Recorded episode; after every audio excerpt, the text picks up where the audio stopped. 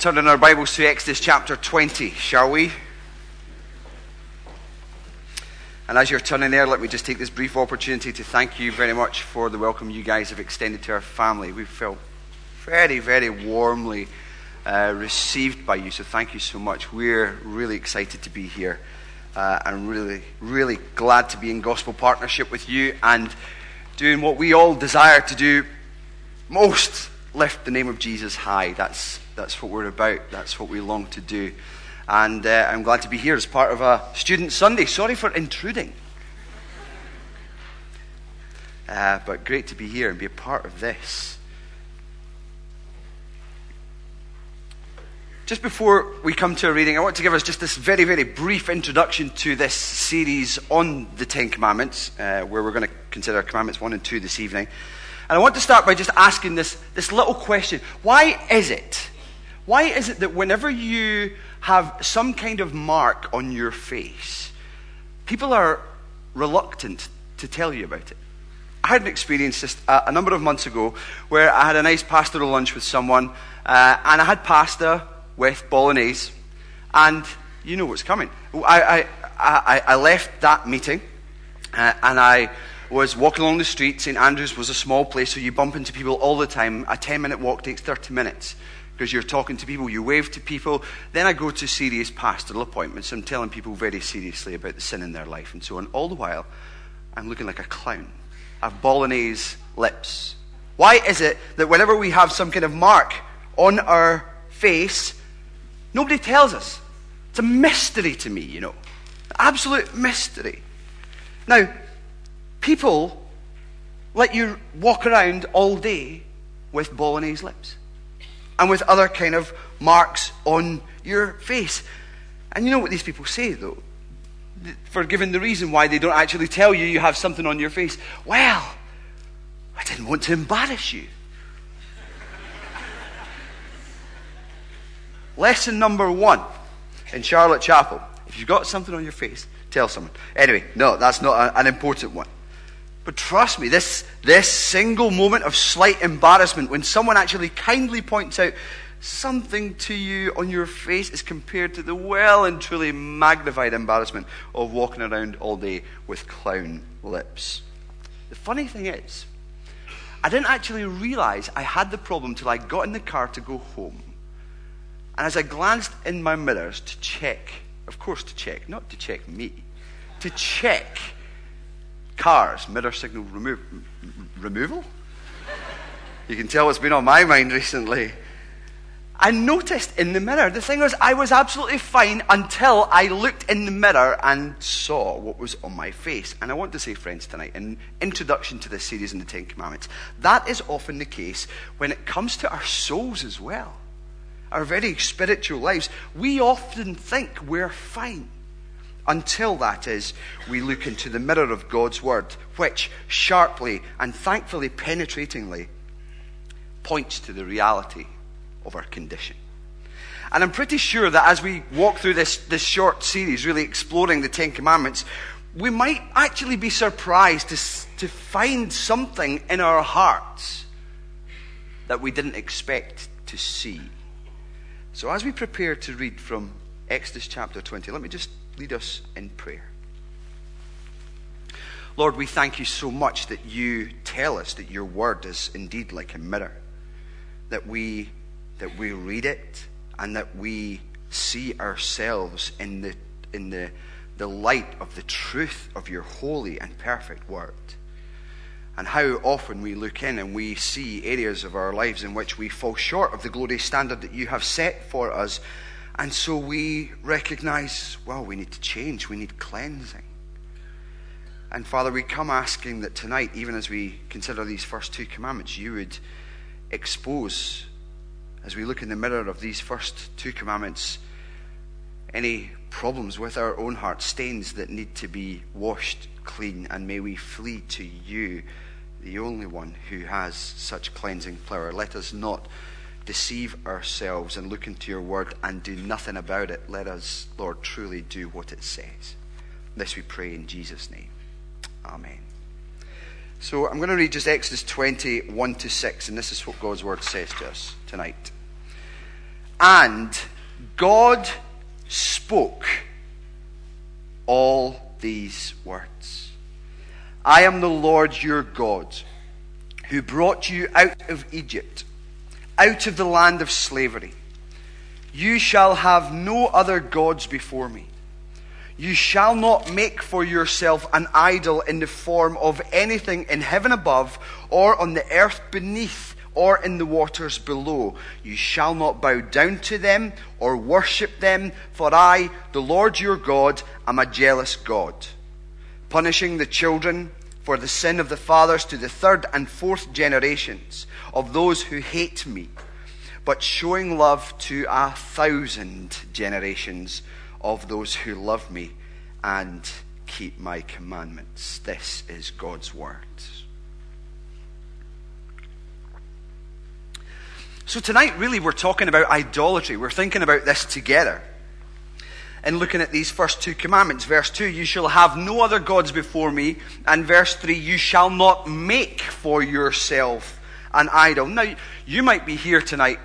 Uh, you might not be a believer. You might be here just come with a friend, you might be thinking about this whole Jesus thing and this gospel thing that we are talking about and think, well, you know, is a study like this really important nowadays? Maybe some of us who are believers are actually thinking the same thing. You know, we're not exactly about to start bowing down to the ornaments on our mantelpiece or start melting down our jewellery and to fashion it into some kind of little calf or some other bird or reptile or whatever. But the seriousness of this study lies for us in understanding that idols are not just something of the past. And idols are not just something that you see on pagan altars in faraway places. The idols that we're talking about and addressing here are in well educated hearts and minds, friends. Yours and mine. And he, th- this is really part of the problem, in a sense. We we have come to some kind of difficulty in discerning what our idols are and in recognizing those idols. And I don't think that that's necessarily because we don't have any false gods anymore, but maybe actually because we have so many, small g, gods. Indeed, as John Calvin has said, the heart, the heart is a factory of idols. It just manufactures idol after idol after idol. And when you have spent yourself, or it has spent itself on you, in no time at all, you will churn out another one. The heart just keeps on producing these idols. It's like a factory. They take different forms, but essentially, they're the same. And what I want us to see, first of all, in this text is the invaluable worth of God. So that what we learn to do and what we recognize that we need to do in all of our hearts is, is to turn from these idols and turn to the living God. To recognize that you will churn out idol after idol after idol in this factory of yours until you truly surrender your heart to the one who will truly satisfy that longing in your heart and who will engulf you in his affection and show you the extent of his love through Jesus Christ. So God reminds his people straight away at the very beginning of this, this chapter in Exodus, and, and I feel confident that I don't need to go into a full explanation really of, or even an overview of parts of Exodus because you've, you've gone through it together indeed last year or over the past year. But I, I don't want us to, to miss any of this at all. The fact that God speaks. Very, verse 1 And God spoke all these words. How often do we just skip over those words and think, okay, we're going to get over that bit, and here we go with the Ten Commandments? But this is, don't miss this, don't fly by this whatsoever. Where, where God spoke all these words, God is speaking. What's the big deal about that? God is a speaking God from the very beginning of, all, of creation. He has been a speaking God. But this is the amazing thing about this. We're supposed to see a contrast here, even in relation to what we've read from in Psalm 115 earlier on in our service.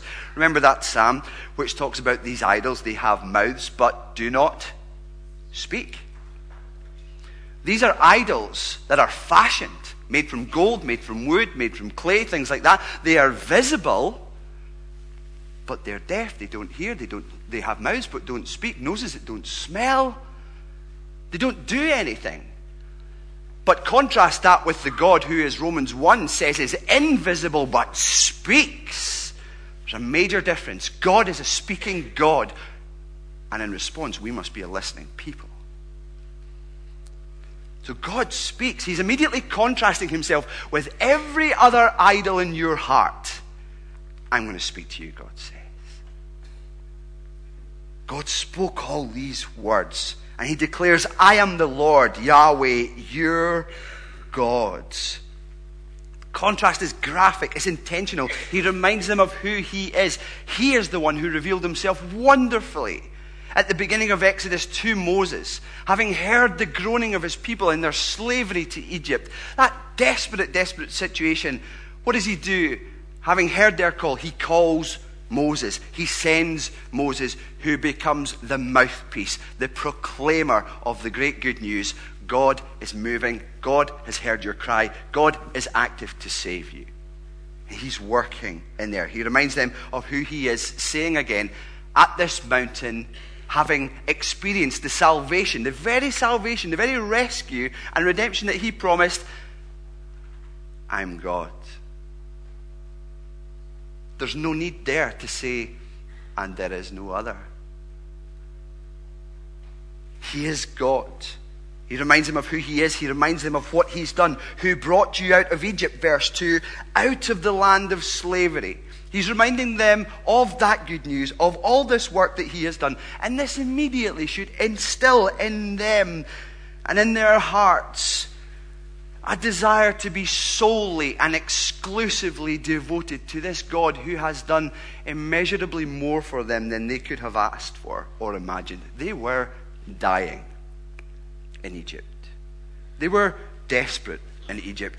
And he has rescued them and he is sustaining them now. Their hearts should be exclusively and solely devoted to the worship and the praise of the Lord Himself. How much value, friends, even thinking about this, how much value do we ascribe, ascribe to humans who help us? You often hear people say, Oh, I'm indebted to Jimmy, the lifeguard, who pulled me out of the water. You know? We do that on a natural level, thinking of human beings. How much more so we should do that when it comes to God and the great rescue He has brought about through His Son Jesus Christ for us. Because on their behalf, Yahweh, God, has got into the ring, even with the strongest small g gods of Egypt, and He has trounced them, rescuing them, giving these people new life. So God, in a sense, goes on to command His loyalty it appears the Lord God Himself knows that our hearts are a factory of idols, and so serves to reaffirm the point. Not only saying who He is and what He has done, but commanding their loyalty in verse 3 You shall have no other gods before me. Literally, you shall not have any gods before my face. Because this means that bringing an idol before God's face, in a sense, as Calvin went on to say, is like a shameless wife bringing her lover into her husband's presence. It is not good. And that helps us understand what we see in verse 5, where God says, I am a jealous God. And let's be clear here God's jealousy is not the insecure and possessive kind of human jealousy that we often associate this word.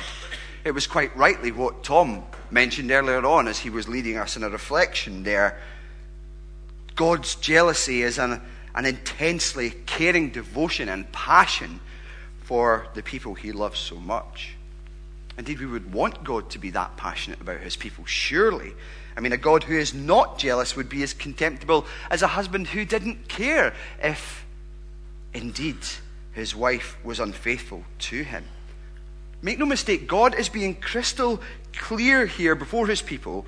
Because of who I am, and because of what I have done for you, you shall have no other gods before me.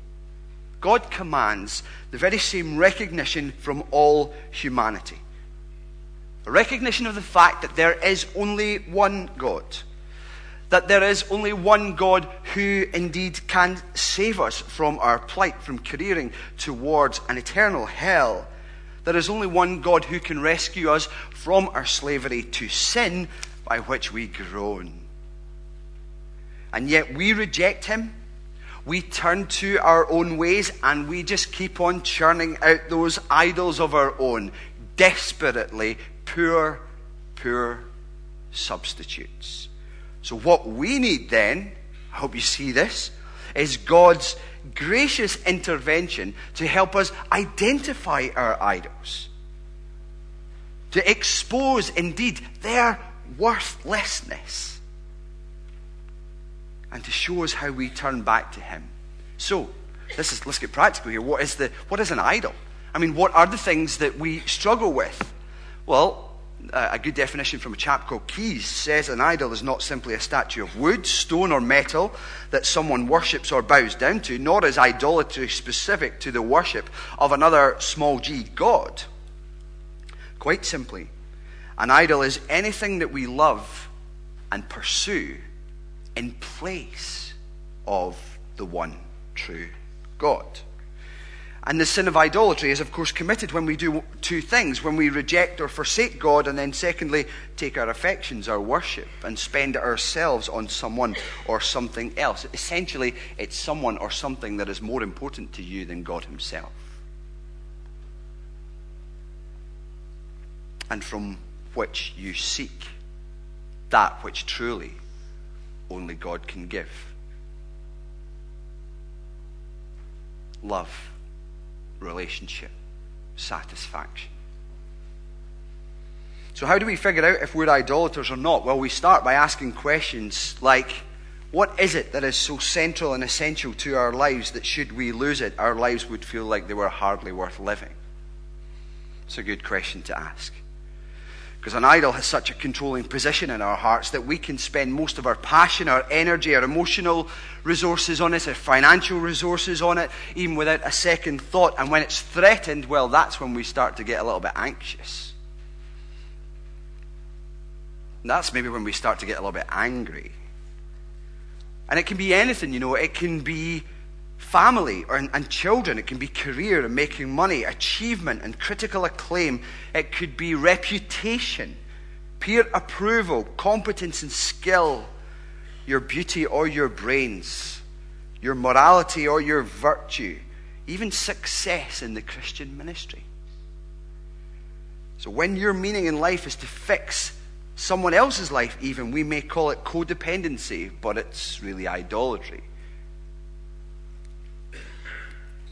So, an idol is essentially something that we look at and say in our heart of hearts, if I feel that, then every, if, I, if I feel like I have that, then in that I place my security. And if I've got that, everything's fine. So, if I've got a relationship, you know, if I've got a boyfriend or a girlfriend, students, relationships are big things.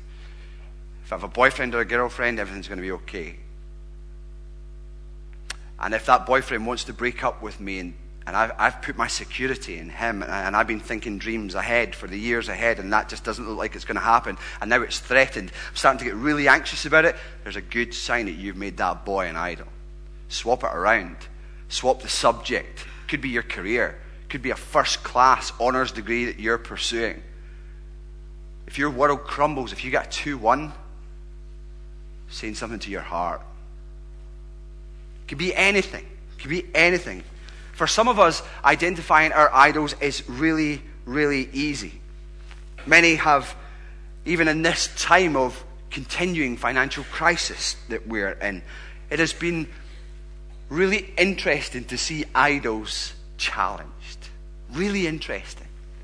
People who have put their hope and their security in their bank balances or in their investment portfolio or in their own homes. I mean, I mean, I know people in the uh, uh, from back in St Andrews who had put uh, a lot of hope and trust into their, their money and what their house was worth. They, they saw what it was worth five years ago, upgraded, and then when the bottom fell out the market, found themselves in a difficult situation. It's easy to be gripped by things like money. Easy to be gripped by things like materialism. You know, you want the next best thing that's out. The next Apple product is the most, you know, you must have it. Well, no, not necessarily. Our idols can become evident to us quite easy. And it is so simple to become an idolater. I want us to see this. This is not something that's in the past. It's not something that really is not going to rush by our hearts very often. Actually, it is something that is encompassing and engulfing our hearts every day. And we are bombarded by our own culture in relation to the things that we should covet. You should want this. You should want this. You are nobody unless you have whatever. Fill in the blank. You're not really cool unless you're wearing whatever. Or you're not really competing with your friends at work if you're not driving a whatever. It could be anything. It's, it's, it's easy. Pride makes a god of self. Covetous makes a, covetousness makes a god of money. Greed makes a god of the belly. And what do we do with all of these things? We look to our idols to love us to provide us with a sense of value and with a, val- uh, with a sense of satisfaction and worth. But the truth is, even though these things might, in the first instance, seem pleasing to us and satisfying to us, they do not provide lasting, true satisfaction. Sometimes things feel good at the start. I'll tell you a story. In January, in January, I can't remember what I was doing. I, I think I must have been tidying the house or something, but I got a really itchy eye. You thought it was going to be a far more dramatic story than an itchy eye, didn't you? I got an itchy eye. And you know, I, st- I started rubbing that eye. And you know, I rubbed it, and oh, it felt good to rub that eye. It felt good rubbing that eye. And, and you know, even over the course of about an hour, I just kept rubbing that eye, and it's like, oh, it was so itchy. It just wasn't going away. I was splashing water in my eye, and, you know, trying to do everything I could to get rid of this itch. The only thing that helped was just rubbing that eye. And then I thought, you know, this is just, my eye's feeling a bit puffy. so I, I'm going to go and look in the mirror. And I looked in the mirror, I had a blister on my eye. Okay, to me, that's an extremely traumatic thing. I was expecting a little bit more than that, but thanks. Uh, it's late, I know. I had a blister. That, that's traumatic to me, okay? And I went to the doctors. They, they said, I'm so we need to give you eye drops, but they're too powerful. We need to send you to the hospital. And I'm like, what's going to happen to my eye? And the next thing, I go to the hospital, and the guy says, uh, Yeah, you rubbed your eye, didn't you? And I says, Yeah. He says, It felt really good. I says, Yeah. Poking out from my thing that he was looking into. Me, and he says, Yeah, don't do that. It's really bad. and it's true. You know, you rub your eye, the histamines get released, it feels really good, but it's really bad. Now, when you follow an idol and you're in pursuit of money, materialism, fame, you know, whatever idol you want to place in there, at the start it can feel really good. But you know what? It'll end up enslaving you. Idols do not give life. Idols strangle the life out of you. Idols do not breathe life into you. Idols kill you. It might feel good, but it's really bad. Really, seriously harmful. And we need to recognize this before it's too late. Because ultimately, you know, if you put your, your, your security in your finances or in your career or in a relationship, None of those things can die for your sins, and that's really at the core of it. Because your idols, as I say, which promise freedom, only deliver slavery and addiction and death. This is what we do. If you see what happens in Romans chapter 1, turn back there with me for a wee second. Look at the, look at the true effect that idolatry actually has on our lives. This is why God is so intent in saying to the people that He loves, You shall have no other gods before me. I've saved you. I've drawn you to myself. I know you know who I am. I've demonstrated my love for you already by saving you. Now listen. and we look at the kind of effect that idolatry has, Paul explains here that God's judgment is being poured out on the wickedness of men who have intentionally suppressed the truth about God, about what he requires of us, in order to pursue idols. And the results of idolatry are plain to see in verses 21 to 25. We become futile in our thinking. Yeah, you just don't think straight. We become darkened in our hearts. Now the problem's getting really serious. Or we become enslaved to created things, none of which can save us or satisfy our souls like Christ. It all starts with believing the lie of the idol. We end up as fools who say, as those in Psalm 14 says, say, there is no God. The interesting thing about our idols, you see, and help, help, trying to help you see this in comparison with the invaluable worth of our God and the really the poverty of the idols. I mean, they, they do not match. These idols are nothing. I don't care how good your idol is, they are nothing in comparison to our great God and Savior. Nothing is comparable. No one is comparable. The strange thing is, these idols we need to see these idols, they are utterly powerless, you know, compared to Him, compared to God and what He can do. They are powerless to give us the security and salvation that we need. That's what Psalm 115 points at. I mean, it's an absolute mockery, you know, these idols that these people are making.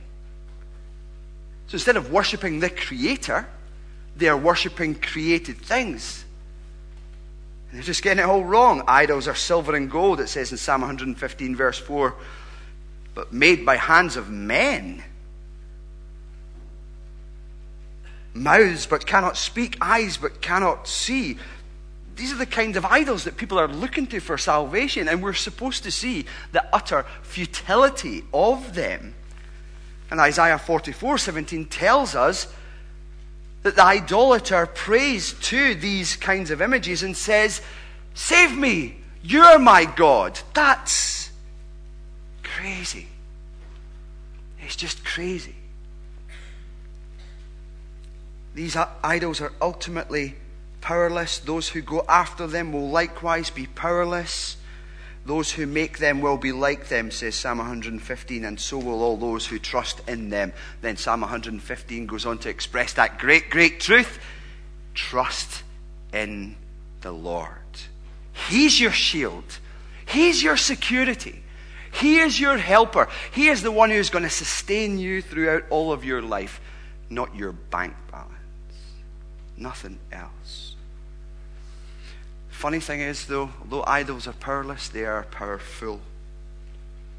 Powerful in the sense that they have a grip on our lives when used by Satan as tools of his God defying trade. They gain such control over our lives. And that's why we must not only expose our idols, showing them up for what they are, but actually confront idolatry head on. And when we confront our idols, it's a messy business. As I said earlier, it, it, starts to make us a little bit anxious. It starts to make us even a little bit angry at times. And it's hard reading texts like these. It's hard, it's going to be hard reading other texts in the Ten Commandments, really. Because when we read into the mirror of God's law and we see ourselves, the law kills us, actually. It indicts us. But we should be thankful that God has given us this by His Holy Spirit this diagnostic wonder to show us what's wrong and to point us in the right direction. And it's from that diagnosis, and it's always a poor prognosis, that leads us, truly, please, leads us to the great remedy that we have in Jesus Christ. Paul recognizes the value of the law, as he says in Romans 7 7. I would not have known what it is to, and he uses the example of coveting if the law had said, You shall not covet. So, in a sense, he understands, the un- he has an underlying gratefulness for the power of God's word as a mirror. But God's law was never intended as a ladder to climb to heaven. You cannot, and you will not, even if you try, achieve a righteousness of your own through climbing the ladder of the law and trying to keep every letter of it to the extent that you will say to God, just come and get me. I'm good. Never. Never. The law, instead, is that mirror. It acts as a sign, it points to the Savior, the one, the one who fulfilled every letter of the law so that he might qualify as the perfect sacrifice for sin that was required by our holy and just God, the one who would die in our place as our substitute. The only way forward, having discerned and exposed and uncovered our idols in the mirror of God's law, is to turn back to the true and living God who has both revealed himself at Mount Sinai to God's people here and revealed himself in his the fullness of his love on a cross at Calvary. And He is the only Lord who, if you find Him, can truly fulfill you, and even if you fail Him, can truly forgive you. Thomas Chalmers, in a wonderful essay on this, said The only way to dispossess the heart of an old affection is by the expulsive power of a new one. This it is not in, thus, it is not enough to hold out to the world the mirror of its own imperfections. It is not enough to come forth with a demonstration of the evanescent character of your enjoyments to speak of, speak to the conscience of its follies. Rather, try every legitimate method of finding success to your hearts for the love of Him who is greater than the world. You need a new affection. You need something else to capture your heart more than this worthless idol. And who has more, who has shown you more love than Jesus Christ? Who could possibly sustain you in every minute of your life apart from Jesus Christ? What idol could possibly measure up to the significance and the worth of Jesus Christ? There are none. Stop looking. Let Him capture your heart, your heart enslaved, your heart that is being strangled, and let Him draw you to Himself just as He did those Israelites back then. Let Him draw you to Himself. Because there is hope for those of us whose hearts are factories of idols. But only when we realize they cannot be replaced, they must. They cannot be removed, they must be replaced. Supplanted by God Himself. So, even tonight, as we have looked in the mirror of these first two commandments, what do you see of yourself? Especially, I want to I want, you, if you're here tonight and you're not a Christian, I want you to consider that question really, really seriously.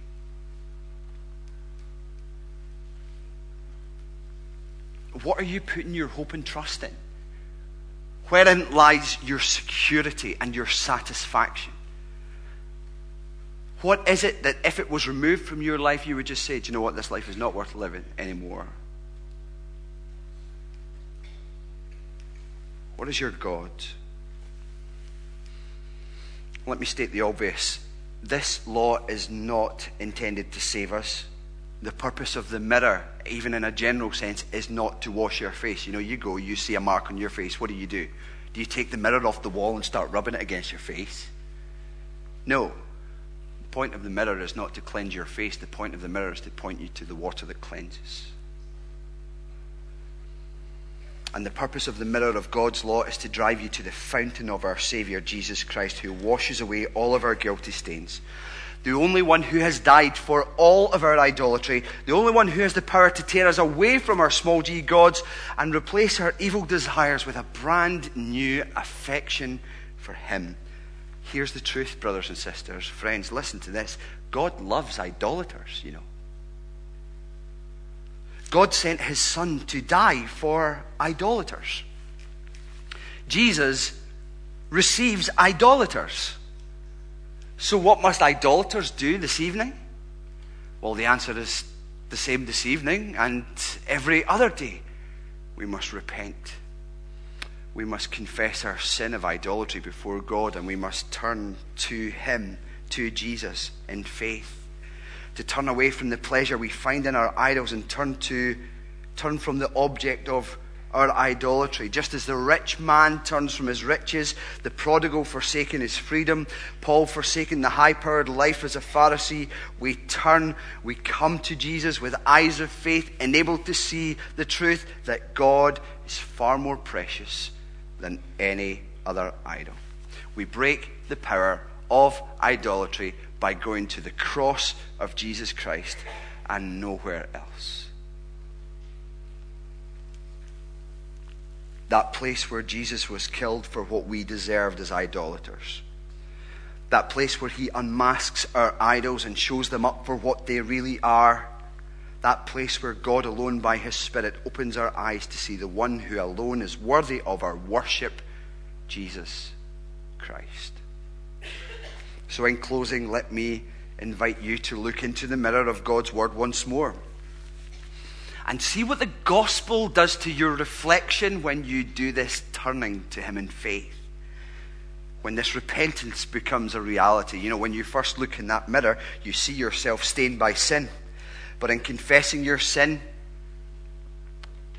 and trusting in Jesus, I pray you would see, even in the image of your minds, another face appearing as your face, in a sense, melts into the reflection of our Lord Jesus Christ Himself until He alone is seen. For when we come confessing our sin and turning to Him in faith, well, you look in the mirror and your guilty stains are washed away, and the reflection you see is Jesus Christ the righteous one, who died on your behalf on that cross as your substitute, taking away that sin and holding out to you new life in his name if you will turn to him.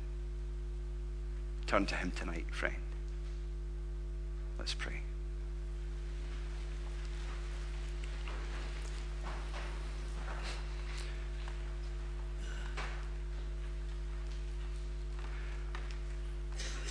Father,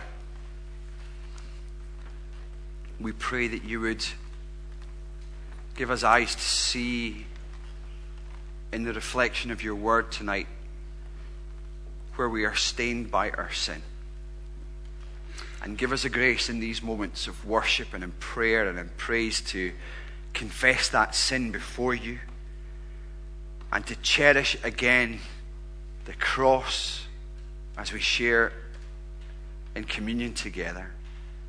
And I pray, Lord Jesus, that you would stir every heart tonight, Lord, to renew their affection for you, or indeed for those who do not believe, give them a brand new affection for you as they gaze upon your Son, crucified on a cross that we might be lifted up, whose life was taken from him so that we might be given new life. Receive our praise and our thanks and our worship. O oh God, our only God.